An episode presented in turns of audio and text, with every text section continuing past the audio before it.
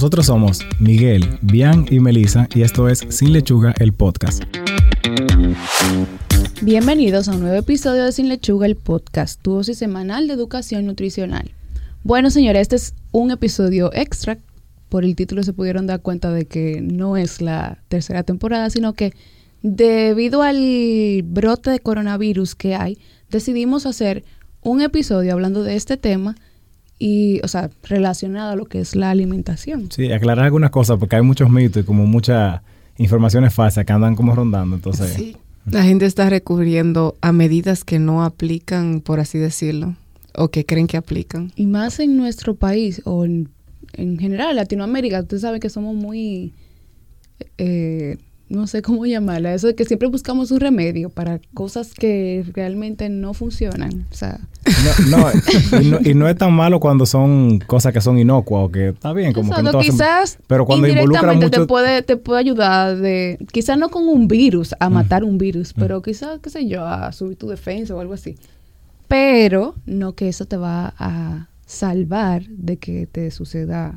de que te contagie de coronavirus o cualquier otro virus. No, claro. Y que también con este episodio podemos evitar que las personas sigan obteniendo o haciéndole caso a información que no está confiable. O sea, que alguien se esté aprovechando por lo que está sucediendo, por la histeria que se ha generado por el mismo coronavirus y quiera vender o lucrarse por simplemente eso. O sea, yo necesito ganar dinero y veo esto como un negocio porque hemos mejorado sobre mucho todo como lucrarse. Persona.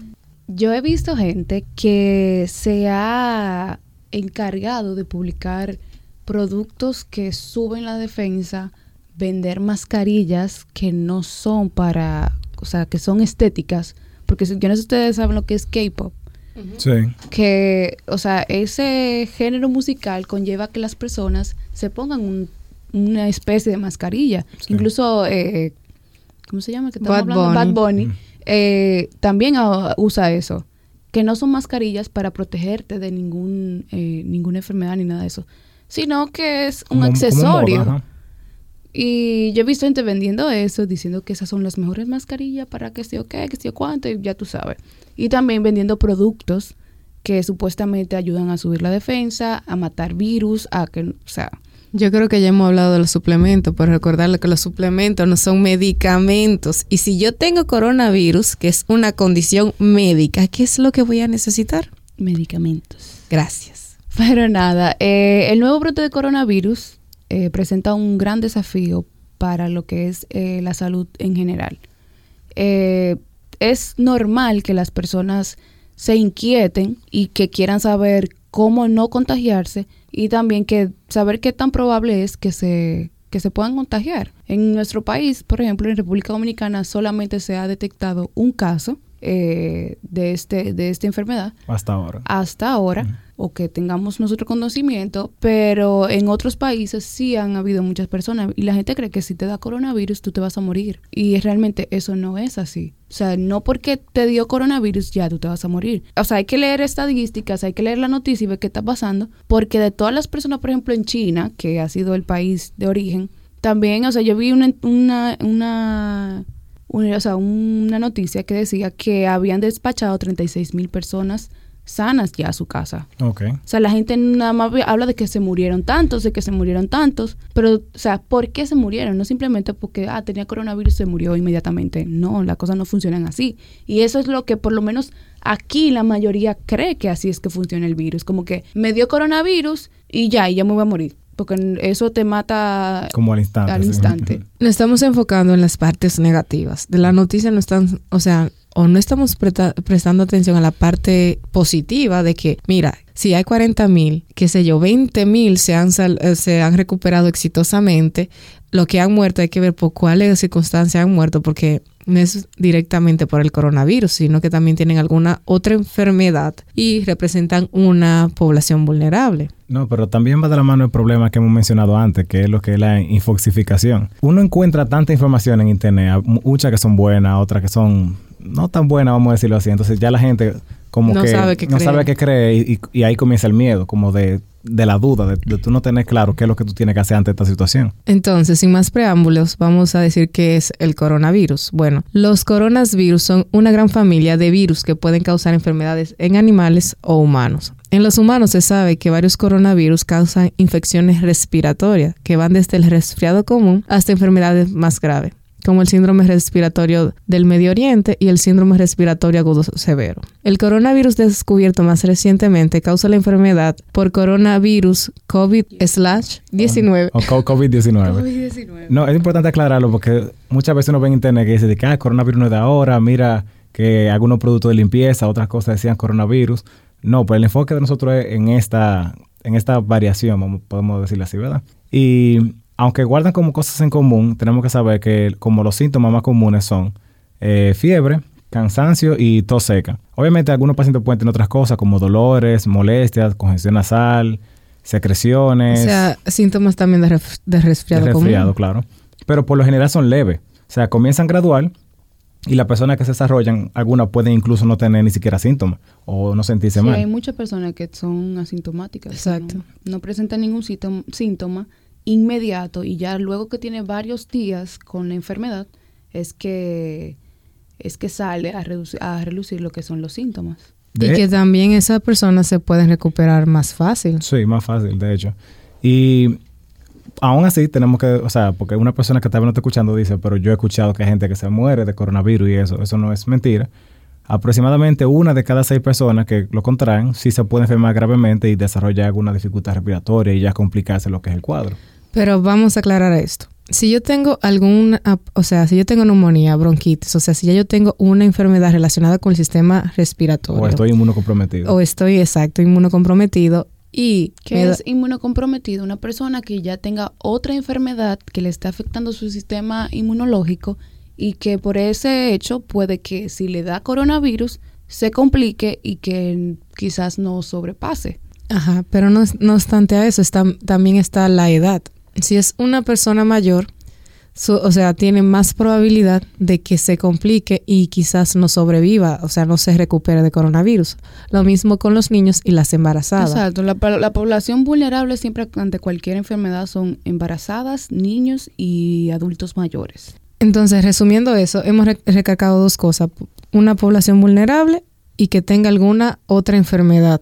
Sí. No, también como quiera que sea. O sea, las personas tienen siempre que mantenerse como mantenerse alerta y atentos y a cualquier síntoma y siempre atender lo que son, obviamente, las entidades de salud. No estamos tratando de ninguna forma como de... No estamos diciendo de que no hagan ya las recomendaciones que hay. Lo que estamos diciendo es que no debemos alarmarnos, como un ejemplo yo, que soy una persona sana, que no tengo nada, que el coronavirus y voy a estar haciendo todo lo que estamos haciendo. Sí, todo lo que se ve que se está haciendo. Entonces, otro punto a aclarar es de dónde viene el virus, o de dónde se origina pues, también. Al principio, el epicentro de lo que fue el brote fue en Wuhan, en la provincia de Hubei, China. Y estaba como vinculado a lo que es un mercado de mariscos y animales vivos. ¿Qué pasa? Se entiende entonces que la propagación pudo haber sido de un animal o que fue de un animal a persona y después entonces de persona a persona y de ahí vino lo que es esta epidemia. Sin embargo, Jonathan Epstein, que es un veterinario y epidemiólogo de una alianza llamada EcoHealth, que participó y fue como uno de los pioneros en la determinación del brote del SARS, que fue una de las enfermedades que creo que había mencionado un poco más atrás. Él decía que obviamente está claro de que hubo una contaminación en ese mercado porque de ahí fue cuando comenzó el virus, pero que aunque tenemos como evidencia sólida de que respaldan la idea de que ese virus viene de murciélagos, no sabemos qué otros animales pudieron haber sido. Él dice que en diferentes interacciones, por ejemplo, en lo que pasa este tipo de pandemia, en lo que se transmite un virus de una especie a otra, puede ser que haya pasado incluso antes, o sea que algo haya contaminado o haya mutado el virus en el murciélago y después de ahí entonces pasara. Entonces no tenemos una idea bien clara todavía, pero sí se sabe que fue en ese mercado y que fue lo más probable a través de murciélagos. Bueno, ya hablando de falsas afirmaciones sobre alimentos y coronavirus, vamos a empezar hablando sobre el ajo. Yo no sé si ustedes han escuchado, pero el ajo es se ha viralizado que comer ajo puede ayudar a prevenir lo que es la infección con el nuevo coronavirus. Esto vamos a decir que el ajo es un alimento saludable y que puede tener algunas propiedades antimicrobianas. Sin embargo, no hay evidencia científica del nuevo brote de coronavirus de que el ajo pueda proteger a las personas de contagiarse o ayudar a mejorar y eso de coronavirus. Sí, eso es mentira. O sea, eso es totalmente falso. Y otra afirmación que la gente dice o que uno puede encontrar en internet es que el aceite de sésamo impide entonces como que el coronavirus ingrese al cuerpo. Hay gente que se lo pone como si fuera una capa protectora para evitar... Como repelente. Para evitar el contacto de coronavirus. Pero esto es falso. O sea, el aceite de sésamo, no mata el coronavirus. Y aunque hay desinfectantes químicos que pueden matar algún tipo de microorganismo, son como cloro, algún tipo de solvente, etanol y cloroformo, que obviamente si usted se lo pone en la piel va a tener un efecto no agradable y como quiera no funciona para evitar que usted se le entre coronavirus. Qué difícil oler a sésamo. Sí. Otra situación que se está dando mucho es que las personas están recurriendo a suplementos específicos para tratar el nuevo coronavirus. Pero ¿qué pasa? Hasta la fecha no hay suplementos o medicamentos específicos recomendados para tratar, combatir o eliminar el coronavirus, porque si lo hubiera no tuviéramos el brote actual que tenemos. Es increíble, la gente como que sin escrúpulos promueve o te recomienda de que ese tipo de productos sin ninguna base, o sea... Y si fuera un suplemento, que no es lo mismo que un medicamento, yo creo que nadie tuviera, o sea, el coronavirus no hubiese llegado al nivel que está. No, claro, no se hubiera, sí, exacto. Entonces, señores, ¿se puede transmitir el coronavirus a través de los alimentos? Es poco probable y no hay evidencia de que esto pueda ocurrir hasta la fecha. Sin embargo, las investigaciones para identificar la fuente de brote, la extensión de la infección y modos de transmisión continúan. También es bueno decir como quiera, las recomendaciones de la FAO y CDC de que aún así cualquier tipo de alimento que se vaya a consumir se trate de que sea bien cocido porque se asume que fue tal vez por un consumo de murciélago que estaba no en las condiciones como óptimas, por así decirlo. Tendríamos que tener más cuidado con las carnes, entonces, partiendo de eso. Pero yo creo que también eso es como el cuidado que se debe tener siempre. Sí, independientemente de coronavirus o no, hay que tener cuidado al momento de cocinar los alimentos. O sea, no simplemente de que... porque hay coronavirus, ahora sí me voy a preocupar por cocinar la comida bien. Exacto. Claro. Entonces hay que mantener la higiene, que se asume que todo hogar que cocine y que quiera promover salud y mantenérselo en su casa, siga haciendo eso. Igual que todo restaurante. Claro. Otra cosa es, siguiendo con los aceites, siguiendo el mismo principio anterior de que el aceite de orégano es eficaz contra el coronavirus. O sea, no es porque sea el aceite de sésamo o de orégano, el que sea. Es que en realidad esto no funciona. No hay evidencia todavía que demuestre que esto tiene algún tipo de impacto positivo en la prevención del coronavirus. Otra información que está circulando mucho y que ha cobrado mucho auge aquí a nivel local es si tomando vitamina C y evitando alimentos picantes se puede prevenir el coronavirus. Yo recuerdo que yo vi ese post y yo no entendí de dónde salió o qué relación tiene que tener evitar alimentos picantes con la prevención del coronavirus. O sea, la gente hace recomendaciones así como sin ninguna base ni razón. Por último, bueno mencionar que hay, entre todas las informaciones que andan flotando, hay un video que tiene consejos que en realidad no sirven para nada sobre la prevención de coronavirus, que dice que modificando tu dieta, evitando beber lo que son bebidas frías, como helados y batidas y cosas así, tú lo puedes prevenir. Y ponen una persona que le están eliminando como un parásito que tiene en el labio, y el video es súper viejo y no tiene nada que ver con coronavirus. Es otra cosa. Hay personas que buscan fuentes de otras cosas y como que la quieren hacer vender como que parece que tiene alguna relación con el coronavirus. Siempre busquen entidades que estén como certificadas al momento de esta fuente de información. Exacto. Ya con esa primera recomendación que da Miguel, vamos a pasar a lo que son las recomendaciones. Y es que evalúe primero de dónde usted está leyendo lo que está leyendo. No se lleve de los grupos de WhatsApp, de las tías, que cualquier audio que le mandan, eso es palabra de Dios. Sí. No se lleve de eso, señores. O sea, lea, mire los portales de noticias que sí sean considerados la OMS, una buena fuente. Exacto, sí. La OMS está haciendo una campaña muy buena en este sentido. O sea, la Organización Mundial de la Salud. CDC tiene muchos esquemas y muchas informaciones como puntuales también. la FAO, el Ministerio de Salud Pública aquí también está haciendo su campaña. O sea, hay fuentes, hay información circulando de valor. No se lleven de cualquier cosa que ven en las redes sociales. Otra cosa es que antes de buscar una mascarilla para ponerse, que eso no le va a ayudar a nada, lávese las manos. O sea, que eso sí le puede ayudar a muchas cosas. Manténgase siempre lavándose las manos. Si antes usted se lavaba las manos con cierta frecuencia, ahora aumente esa cantidad de veces. Y manténgase siempre... utilizando como manita limpia. Exacto. O algún tipo de desinfectante. Con los desinfectantes a base de alcohol para que... O sea, si no tiene acceso a lavarse la mano tan frecuentemente, por lo menos se va desinfectando las manos. Evitarse tocarse los ojos, la nariz y la boca. Sí, o sea, claro. Y eso va de la mano con el hecho de asegurarse que... O sea, no solamente usted, sino también las otras personas que los rodean tengan una buena higiene respiratoria, perdón. Hay personas que no se cubren la boca cuando estornudan y tú ves como hacen todo eso así como puede ser en la mano o incluso en el aire. Y eso, aunque es muy desagradable, como que trate de evitar el contacto, manténgase por lo menos 1 metro de esa gente para que si existe el riesgo de que esa persona esté contaminada, no la afecte de una manera tan directa. Por lo menos tenemos acá un brote de influenza que igual se contagia de la misma forma, o sea, con el contacto con una persona que esté contaminada. Pero igual, como decíamos con el asunto de lavarse la mano y eso, y cocinar, que eso debe ser algo que siempre lo hagamos. Uh-huh. O sea, lo único que estamos haciendo es que si usted normalmente se lava las manos, hace esto, hace aquello, ahora aumente la frecuencia con la que la hace.